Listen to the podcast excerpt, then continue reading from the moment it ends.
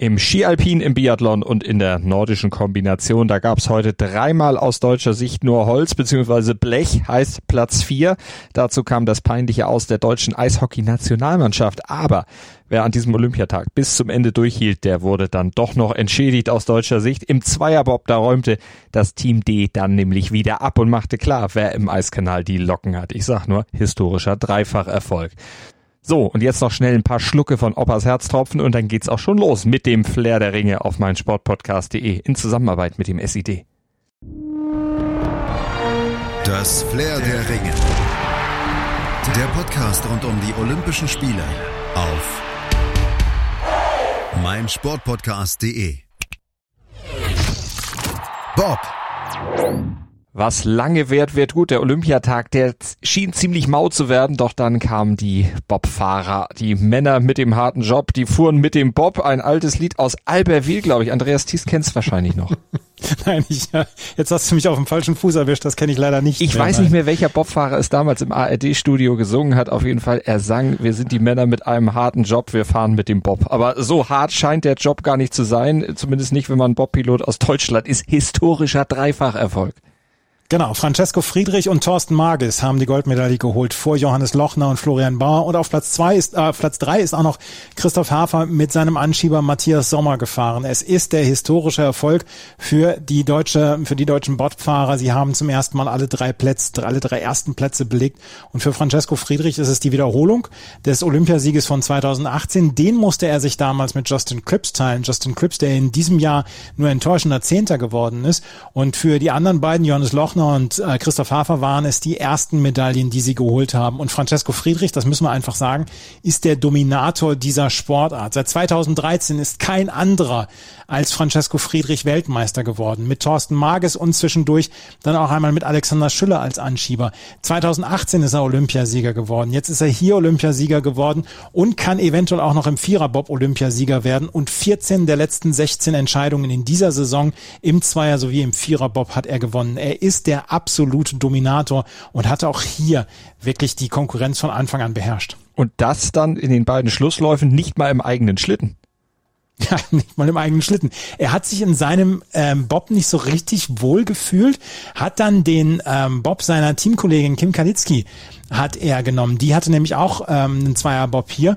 Und das FRS-Modell der Vize-Weltmeisterin ist offenbar besser auf diese Bahn abgestimmt als Friedrichs ur äh, ursprünglich vorgesehener Bob. Und äh, das ist natürlich dann auch eine richtig coole Geschichte, dass man sagt, okay, mein, meine Karre funktioniert hier nicht so richtig gut, kann ich mir mal deine leihen. Und das hat ja alles funktioniert. Also das ist eine sehr, sehr schöne Geschichte am Rande hier, dass Francesco Friedrich den Schlitten von Kim Kalitzki hier gefahren ist. Wir freuen uns dann natürlich sehr über dieses Gold von Friedrich, das erwartete Gold, der ja sowieso, du hast es gesagt, die, die ganze Sportart dominiert seit Jahren. Aber äh, der Konkurrenz kann man nicht mal Hoffnung machen bei so einem Fakt, dass wenn man jetzt das System umstellen würde, es vielleicht machen würde wie im modernen Fünfkampf, einfach die Bobs zulosen, dann würde er wahrscheinlich auch noch gewinnen. Ja, also das ist eine, eine, wirklich jetzt eine Ansage, dass er einfach sagt, okay, ich nehme einen anderen Bob und werde dann trotzdem Erster. Vielleicht wäre es noch eine andere Geschichte gewesen, wenn Kim Kalitzki nicht vor Ort gewesen wäre und er hätte einen anderen Bob nehmen müssen, weil der eigene vielleicht defekt gewesen ist auf dem Hinflug oder so. Aber das ist schon wirklich ein, ein Zeichen der besonderen Dominanz, gerade von Francesco Friedrich.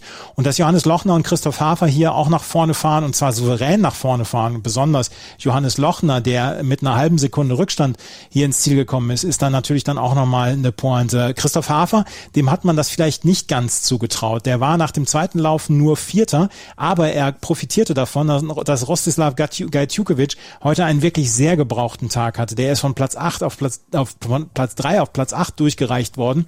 Und Christoph Hafer hat davon profitiert, hat zwei fehlerfreie Läufe runtergebracht, ist im, in der Bahn einer der schnellsten, einer der besten. Am Start hat er noch so Potenzial aber der konnte davon profitieren und ist am Ende mit 25 Hundertstel Vorsprung vor Michael Vogt aus der Schweiz dann Dritter geworden und komplettiert halt diesen Triumph. Kann man jetzt sagen, dass deutsche Bob auf Jahre hinaus unschlagbar jetzt mit drei da vorne? Ja, man muss ja schon darauf hoffen, dass Francesco Friedrich irgendwann mal abtritt und da wird die Konkurrenz wahrscheinlich dann auch, ähm, wird die Konkurrenz wahrscheinlich auch noch hoffen, dass sie irgendwann sagen, ja gut, vielleicht hat er irgendwann oder ist er des Siegens überdrüssig. Er ist jetzt 31 und ähm, er kann ja noch ein paar Jahre machen. Ich habe eben im Eurosport-Stream habe ich dann Kevin Kuske dann auch gehört und der hat es ja auch relativ lange gemacht und, und das also ein paar Jahre werden wir wahrscheinlich noch eine relative Dominanz haben. Und was wir ja auch bei den Rodlerinnen und Rodlern besprochen haben, der Vorteil der drei heimischen Bahnen, die vierte Bahn Königssee, die jetzt im Moment ähm, zerstört ist und die vielleicht wieder aufgebaut wird, das wissen wir zu diesem Zeitpunkt noch nicht. Aber die Voraussetzungen sind halt ideal für deutsche Bobfahrer, für deutsche Bobfahrerinnen, Rodler und Rodlerinnen. Und hoffentlich dann auch im Vierer Bob Francesco Friedrich, der äh, ist schon heiß, der hat wahrscheinlich schon Platz frei geschafft in seinem Medaillenboard oder auf seinem Medaillenboard. Da ist sicherlich schon was für die vierte Goldmedaille dann reserviert.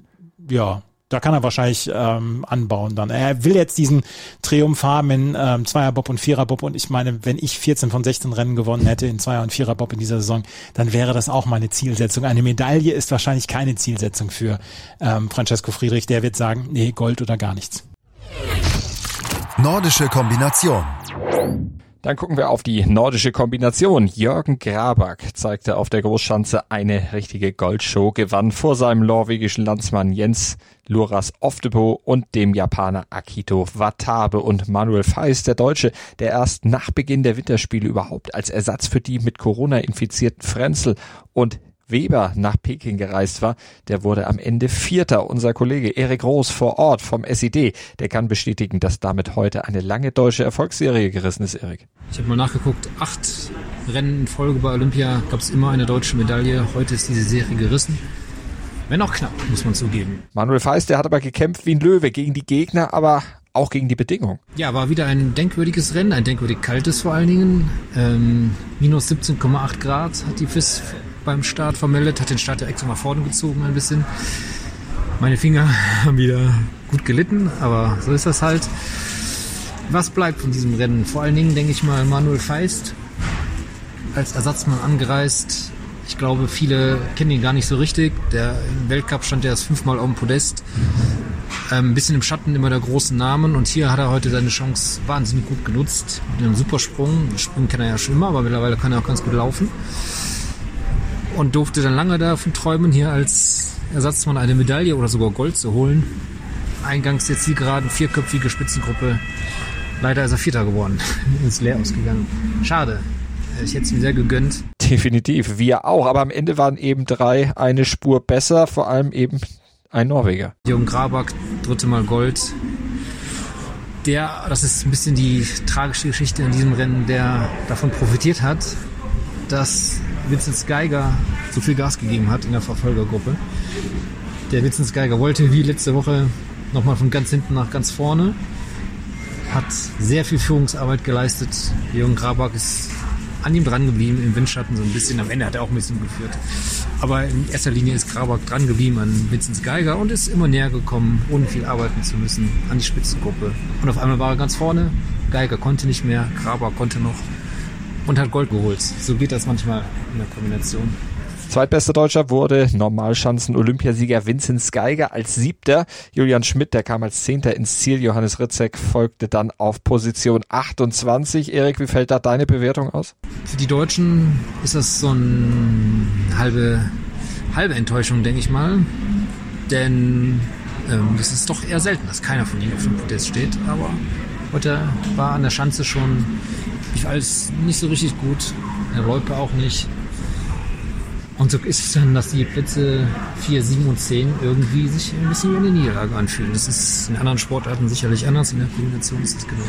Aber das muss ja jetzt nicht das letzte Wort bei Olympia gewesen sein. Da geht ja vielleicht noch was in der nordischen Kombination. Die Wettkämpfe sind ja zum Glück noch nicht vorbei. Übermorgen eine Staffel, vielleicht mit Erik Frenzel, der heute an der Strecke stand, nachdem er gestern aus dem Corona-Hotel entlassen worden ist. Und er hat ein bisschen angefeuert.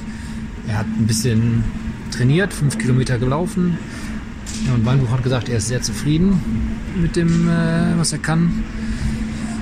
Und der Bundestrainer hat jetzt eine schwere Entscheidung. Fünf gute Männer, fünf sehr gute Männer, vier darf er starten lassen. Ich persönlich glaube, dass er Frenzel starten lässt, weil der Mann einfach eine, einen so großen Verdienst hat.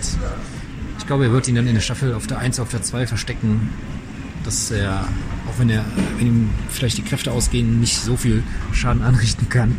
Obwohl sowas natürlich nicht gut gehen muss. Da gab es ja bei den Norwegern neben dem Jubel auch einen, über den man dann eher so ein bisschen trauerte, den man vielleicht lieber nach seiner Corona-Quarantäne noch weiter hätte pausieren lassen.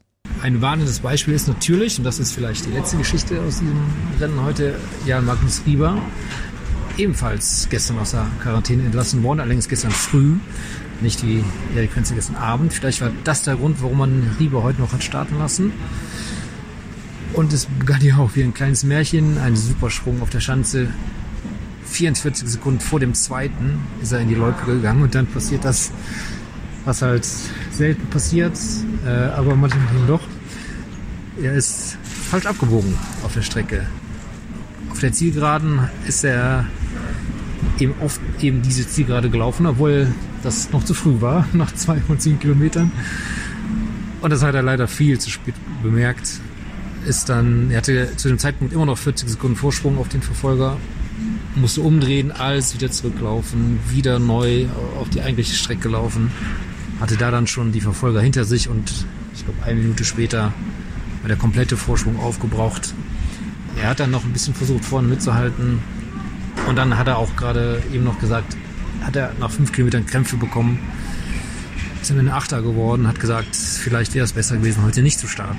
Und für Frenzel, für den geht's ja dann auch darum, vielleicht in diesem Rennen dann noch Geschichte zu schreiben. Frenzel kann seine vierte Goldmedaille holen. Das hat noch kein anderer geschafft bisher, kein anderer Kombinierer. Und allein deswegen, glaube ich, wird er starten. Schauen wir mal. Heute ein weinendes und ein lachendes Auge. Mal schauen, wie es am Donnerstag weitergeht. Bis dahin. Danke, Erik Roos vom SID, direkt von der Wettkampfstätte. Ski Alpin. Die starken Trainingsleistungen von Kira Weidle, die hatten ja Hoffnung auf mehr gemacht, aber es wurde am Ende leider weniger. Sie stapfte mit leeren Händen und Platz 4 durch den Zielraum am Olympiaberg. 0,14 Sekunden fehlten ihr in der Abfahrt dann zur Bronzemedaille. Kira Weidle also mit Blech belohnt. Die Bronzemedaille, die holte Nadia Delgado aus Italien. Silber ging an Sofia Goccia, ebenfalls Italien. Und Olympiasiegerin wurde Corinne Suter aus der Schweiz. Moritz Knorr, unser Kollege, hat sich das Rennen genauer angeguckt. Moritz, wo hat äh, Weidle denn heute was liegen lassen? Wo, was hat am Ende zu Bronze gefehlt? Die technischen Abschnitte, die liefen eigentlich ganz gut bei ihr, da konnte sie von den Zeiten her mit den Kolleginnen vor ihr mithalten.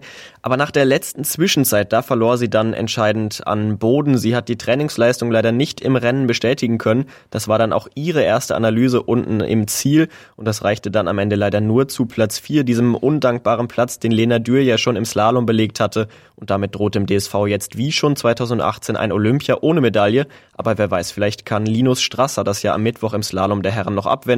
Und den Teamwettbewerb gibt's ja auch noch, auch wenn die Deutschen da eher Außenseiter sind. Gucken wir mal auf die Siegerin. Suter ist amtierende Weltmeisterin. Ihr Sieg trotzdem ob des Saisonverlaufs vielleicht etwas überraschend, aber sie rief eben genau das ab, was es an einem solchen Tag gebraucht hatte, um Olympiasiegerin zu werden. Und dafür wurde sie dann letztlich auch belohnt. Und sie ließ sich ja auch durch die drehenden Winde zu keinem Zeitpunkt wirklich verunsichern. Und der Wind, der hatte ja schon Auswirkungen. Das war ja schon ein Faktor, denn der hatte ja auch zunächst eine Startverschiebung um 30 Minuten erzwungen. Und auf jeden Fall war dieser Sieg von Suter bemerkenswert, aber noch bemerkenswerter eigentlich der zweite Platz von Sophia Gotcha. Das ist so etwas wie das Olympiawunder in diesem Jahr, denn erst vor drei Wochen hatte sie sich bei einem heftigen Sturz im Super-G von Cortina d'Ampezzo das Knie schwer, schwer verletzt, anderes im vorderen Kreuzband, kleiner Bruch im Wadenbein und ein verstauchtes Gelenk. Da hatte es gar nicht gut ausgesehen mit Olympia. Der Start war zunächst extrem gefährdet, aber dann wurde sie ja doch noch rechtzeitig wieder fit, hatte sich dann für die Abfahrt geschont, den Super-G ausgelassen und wurde am Ende dann belohnt mit dieser ja ziemlich unverhofften Silbermedaille. Ja, über die sie aber dann trotzdem irgendwie stocksauer zunächst war. Ja, sie hatte zwar die Zwischenbestzeit aufgestellt, aber war mit dem Lauf trotzdem überhaupt nicht zufrieden gewesen. Sie war mit vollem Einsatz den Berg runtergefahren, ging wie immer volles Risiko, trotz des Sturzes von Cortina, aber Goggia schaffte es dann, gedanklich nach den Stürzen das Radiergummi anzusetzen, solche Erinnerungen immer schnell auszuradieren und das macht sie dann eben auch so stark. Allerdings hat sie im Lauf dann auch ein paar kleinere Unsicherheiten drin gehabt und das hat sie geärgert, weil sie einfach so extrem ehrgeizig ist, aber der Frust, der verschwand dann doch relativ schnell und sie freute sich dann über Silber und meinte auch, Zitat, wenn man mir das vor ein paar Tagen vorausgesagt hätte, dann hätte ich das so unterschrieben. Und das hätten sich auch die wenigsten erwartet, dass tatsächlich am Ende so eine Silbermedaille da rauskommt. Mehr erwartet oder was anderes erwartet hatten auch viele vor Olympia von Michaela Schifrin und dass wir über die immer so spät in diesem Podcast sprechen müssen, äh, das ist auch etwas, was keiner so wirklich auf dem Zettel hatte. Sie sollte ja eigentlich der große Star der Spiele werden, aber auch in der Abfahrt hat sie ihr Potenzial wieder nicht abgerufen. Ja, 18. wurde sie am Ende in den technischen Abschnitten, war sie wie Weidler auch ganz gut unterwegs, aber in den Gleitpassagen, da ließ sie viel liegen und am Ende fehlten fast zweieinhalb Sekunden auf die Spitze, aber sie konnte im Ziel immerhin lächeln, wird auch immer mit viel Galgenhumor dabei sein, denn diese Spiele insgesamt bezeichnete sie schon als Fehlschlag, aber eine Erklärung für ihre Probleme hatte sie dann auch parat, sie neige dazu, zu viel nachzudenken und das macht es dann eben schwierig für sie, irgendwie frei zu fahren und das passt auch ganz gut zu ihren Auftritten. Das Spielerische, das sie immer wieder ausgezeichnet hat, das fehlte hier in Peking, aber eine Chance hat sie dann ja noch am Donnerstag in der Kombination. Schatz, ich bin neu verliebt. Was? Drüben. Das ist er. Aber das ist ein Auto. Ja, eben. Mit ihm habe ich alles richtig gemacht. Wunschauto einfach kaufen, verkaufen oder leasen. Bei Autoscout24. Alles richtig gemacht. Eishockey. Und auch eine Silbermedaille von vor vier Jahren ist keine Garantie für irgendwas. Das musste das deutsche Eishockey-Team erfahren. Das verlor nämlich das entscheidende Playoff-Spiel um den Einzug ins Viertelfinale gegen die Slowakei. Klar, mit 0 zu 4 muss die Koffer packen. Frage an Thomas Lipinski vom SED, der Augenzeuge dieses erneuten Debakels der deutschen Eishockey-Mannschaft. War überraschend das Abschneiden oder eben doch nicht? Ja, eigentlich hätte man es ahnen können, schon am Anfang, als es 1 zu 5 gegen Kanada ausging. Da sind sie regelrecht überrollt worden. Da sind sie mit der Härte, mit dem Tempo überhaupt nicht klargekommen und es war schon erschreckend, das zu sehen. Aber 2018 war es auch nicht anders. Da sind sie auch schlecht gestartet. 2 zu 5 gegen Finnland damals. Auch das zweite Spiel haben sie verloren, aber sie haben dann die Kurve gekriegt, sind dann richtig zu guter Form aufgelaufen, als es darauf ankam in der K.O.-Runde und haben so einen Flow gefunden und sich dann quasi am Ende sogar in einen Rausch gespielt. Diesmal allerdings nicht. Warum nicht? Es ist so ein bisschen schwer zu erklären, weil es sah nämlich erst so aus, als wenn sie es hinkriegen würden. Das letzte Vorrundenspiel gegen die USA, dieses 2 zu 3, da sah es aus, als hätten sie sich an diese kleine Eisfläche gewöhnt, hätten erkannt, dass sie schneller, härter, geradliniger spielen müssen. Aber heute, das war alles wieder weg. Das war definitiv das schlechteste Spiel unter Toni Söderholm, seit der Bundestrainer ist. Im Spielaufbau war, waren die Pässe sehr ungenau. Es, wenn man das mal am Ende sieht, es waren am Ende mehr Icing, mehr unerlaubte Weitschüsse als Torschüsse aufs gegnerische Tor. Und auch im Überzahlspiel war die Mannschaft sehr schlecht. Aber wie kann das sein? Gibt es da Erklärungsansätze? Man kann natürlich sagen, und das ist auch das, was viele Spieler sagen und auch was der Bundestrainer sagt, diese kleine Eisfläche, diese vier Meter, die in der Breite fehlen, die NHL-Maße, das macht viel aus. Da muss man sich erst dran gewöhnen. Da muss man komplett anders spielen. Man muss viel schneller. Äh, man muss, ähm, man hat weniger Zeit nachzudenken. Man muss immer die richtige Entscheidung treffen, weil eine falsche wird sofort bestraft. Aber ganz ehrlich, das Problem haben, wenn man mal von Kanada und USA absieht, eigentlich fast alle Mannschaften, die hier spielen. Und sie sind auch damit klargekommen. Und es haben auch schon einige aus dieser deutschen Mannschaft drüben gespielt, einige NHL, andere haben im Nachwuchsbereich drüben gespielt, haben versucht, ähm, in die NHL zu kommen, sind in unterklassig aktiv gewesen. Also für sie war es alles nichts Neues. Wenn es das alles nicht war, was war es dann? Woran lag's? Ich glaube eher, dass es am Kopf lag. Ich glaube, ähm, dass sie in den Gedanken schon viel weiter waren. Sie haben zum ersten Mal vor so einem Turnier ganz offensiv davon geredet, dass sie Gold gewinnen wollten. Das hat es im deutschen Eishockey im Prinzip noch nie gegeben. Und ich glaube, mit dieser Erwartung, die sie auch selbst hatten und die sie auch nach draußen getragen haben und die somit auch draußen von ihnen erwartet wurde, sind sie nicht klargekommen. Moritz Müller, der Kapitän, hat das so ein bisschen zugegeben. Er hat gesagt, das ist eine Kopfsache. Wir haben uns im Kopf irgendwie nie so richtig frei geschwommen. Wir haben nie unser Selbstbewusstsein so aufbauen können, wie wir es in den letzten Turnieren hatten.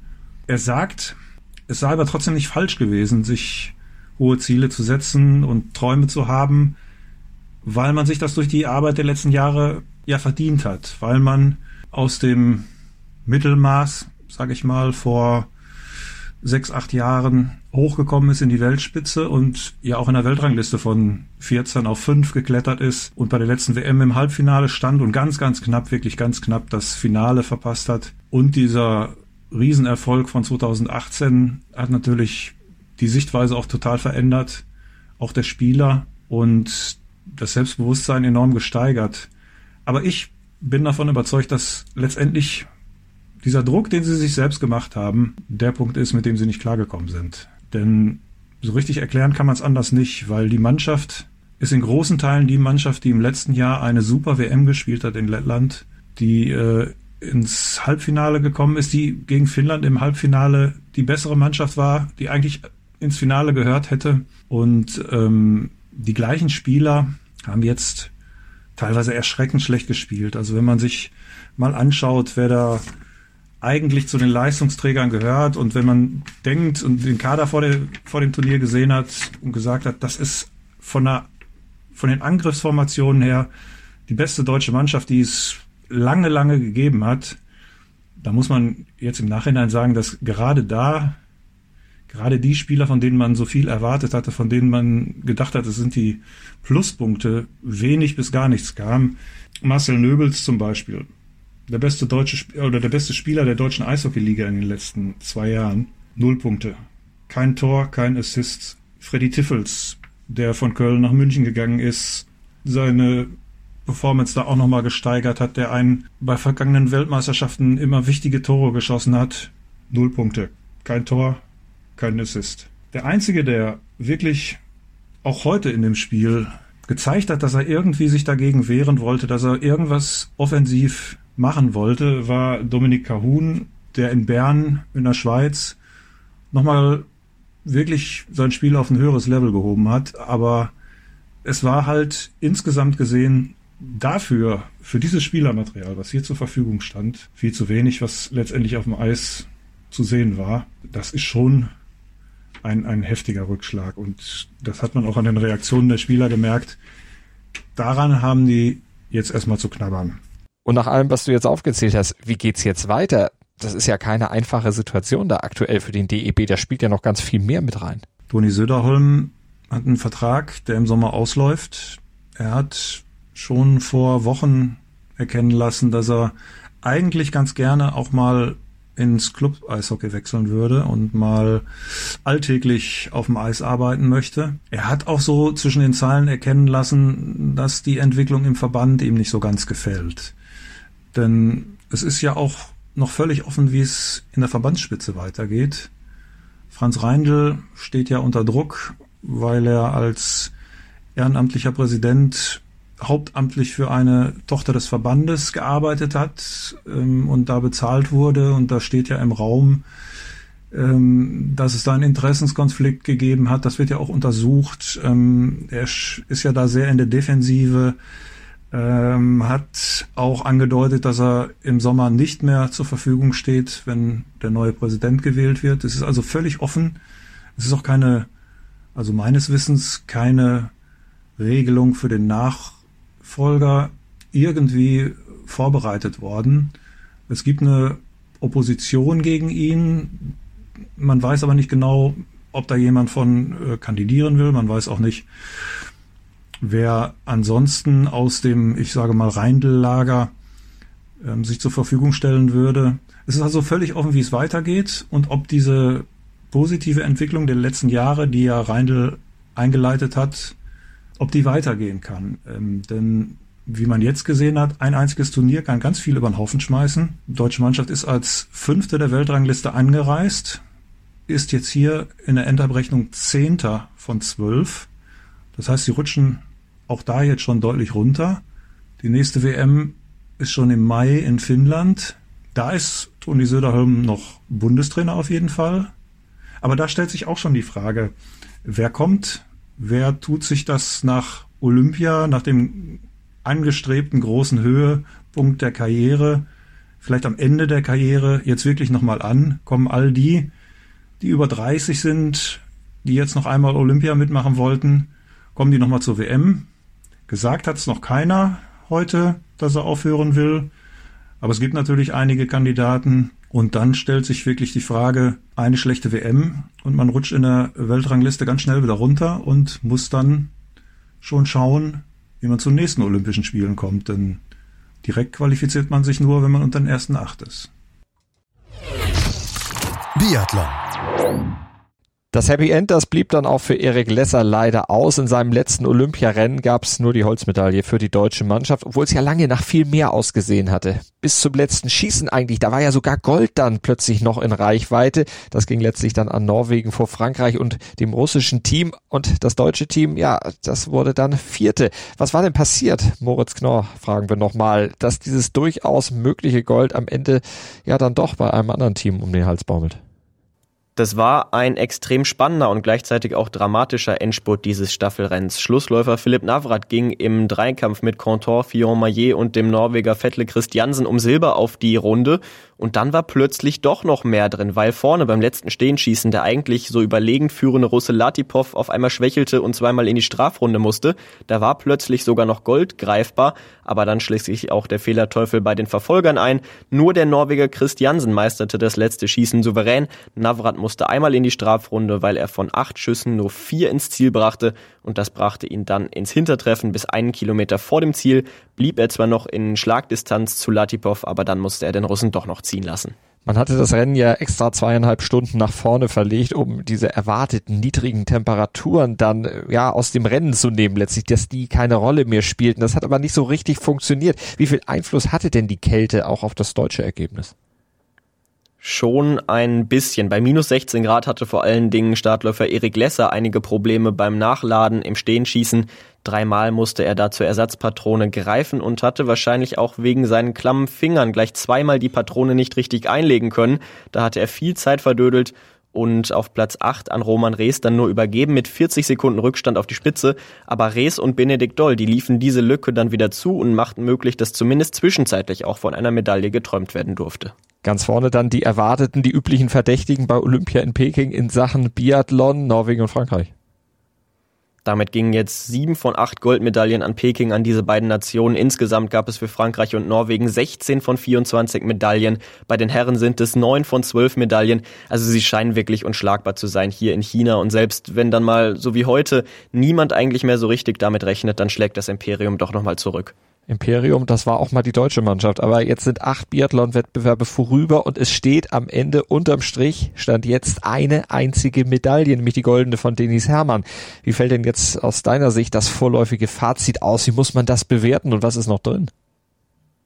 Die Goldmedaille von Hermann im Einzel, das war ein positiver Ausrutscher und kam ja wirklich überraschend, aber insgesamt ist das schon ein enttäuschendes Ergebnis. Und ernüchternd für das einst so erfolgreiche Biathlonland, du hast es gesagt, Besonders ernüchtert war Erik Lesser. Weder eine Medaille noch ein gutes Ergebnis hätte, hatte er gehabt und letztlich nicht einmal eine gute Zeit verbracht. So bilanzierte er und bringt damit die Stimmungslage im deutschen Team ganz gut auf den Punkt. Aber vielleicht wird die, diese traurige Bilanz ja noch etwas aufgehübscht, denn die Frauenstaffel steht ja noch aus. Die haushohen Favoritinnen sind die deutschen Damen nicht. Aber eins wird klar sein, sie werden fighten, um einen positiven Abschluss der Winterspiele dann noch hinzubekommen.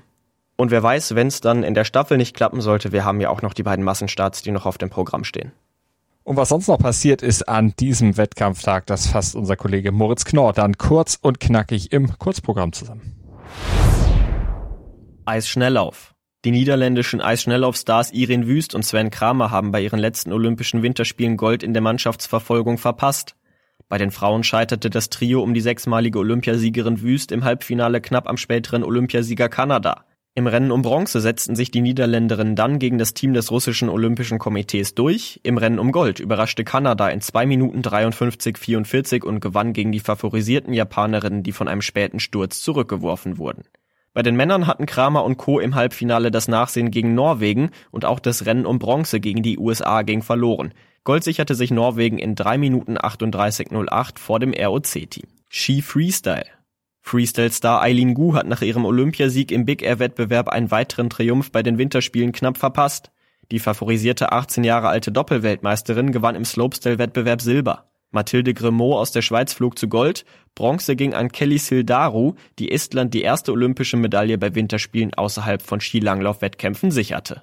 Snowboard. Snowboarderin Annika Morgan hat in ihrem zweiten Wettbewerb eine weitere Top-8-Platzierung knapp verpasst.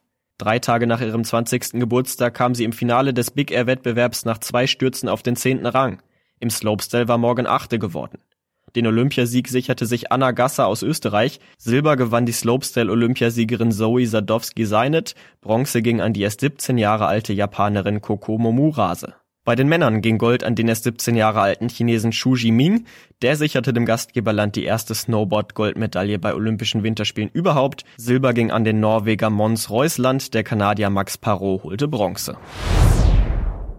Soweit also die Ergebnisse des Tages aus Peking. Bleibt uns noch der Blick auf den morgigen Tag und da steht natürlich Biathlon wieder im Mittelpunkt, nachdem die deutschen Biathlon-Männer ja heute mit der Staffel die Olympiamedaille so knapp verpasst haben, sind jetzt also die Frauen an der Reihe. Das deutsche Quartett mit Einzel-Olympiasiegerin Denis Herrmann, mit Vanessa Hinz, mit Franziska Preuß und Vanessa Vogt. Die nehmen ab 8.45 Uhr deutscher Zeit die 4x6 Kilometer in Angriff. Sie gehören allerdings nicht zum Favoritenkreis, haben aber trotzdem eine Medaille als das große Ziel ausgegeben. Die Favoritinnen, die kommen natürlich aus Norwegen, aus Schweden und aus Frankreich. Und im Skilanglauf, da sind dann auch die Damen wieder am Start. Da steht nämlich die Kür quasi an nach dem sensationellen Staffelsilber. Da gibt's den Teamsprint, der um 8.15 Uhr deutscher Zeit beginnen wird. Und die Klassikspezialistinnen Katharina Hennig und Katharine Sauerbrei, die gehören da tatsächlich sogar zu den Medaillenkandidatinnen. Und die wollen wieder kämpfen wie die Schweine. Das war ein Originalzitat der beiden. Das haben sie genau so zu Protokoll gegeben. Die weiteren Favoritinnen natürlich die Teams aus Schweden, aus Russland und natürlich aus den USA. Und dann steht auch noch im Ski Alpin eine Entscheidung an. Und da geht es ja für Dino Strasser darum, auch so ein bisschen die Bilanz der deutschen Skiläufer aufzuhübschen. Im Slalom, da kann er vielleicht ja sogar als erster deutscher Skirennläufer seit dem Doppelgold von Markus Weismeier 1994 eine Olympiamedaille gewinnen. Auch Alexander Schmidt und Julian Rauchfuß, die werden sich daran versuchen. Strasser aber wohl der mit den besten Aussichten. Die Läufe, die beginnen zu nachtschlafender Zeit um 3.15 Uhr und 6.45 Uhr dann folgt der zweite Durchgang, der dann die Entscheidung bringt. Und Lino Strasser, der hat schon gesagt, er erwarte ein sehr interessantes und sehr enges Rennen. Darauf können wir uns also freuen. Die Favoriten natürlich Lukas Braten aus Norwegen und Clement Noël aus Frankreich und Manuel Feller aus Österreich. Den sollte man auch natürlich nicht vergessen.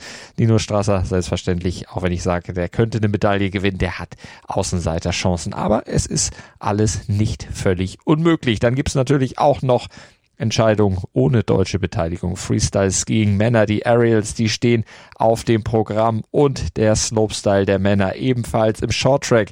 Da gibt es die 5000 Meter Staffel der Männer, die 1500 Meter der Frauen. Da ist Anna Seidel aus Dresden mit am Start. Also auch wieder viel los an dem morgigen Tag in Peking. Vielen Dank für euer Interesse. Heute Morgen melden wir uns natürlich mit allem, was es dann zu diesem Tag zu sagen gibt. Wieder hier auf meinsportpodcast.de beim Flair der Ringe, unserem gemeinsamen Olympia-Podcast mit dem Sportinformationsdienst SID.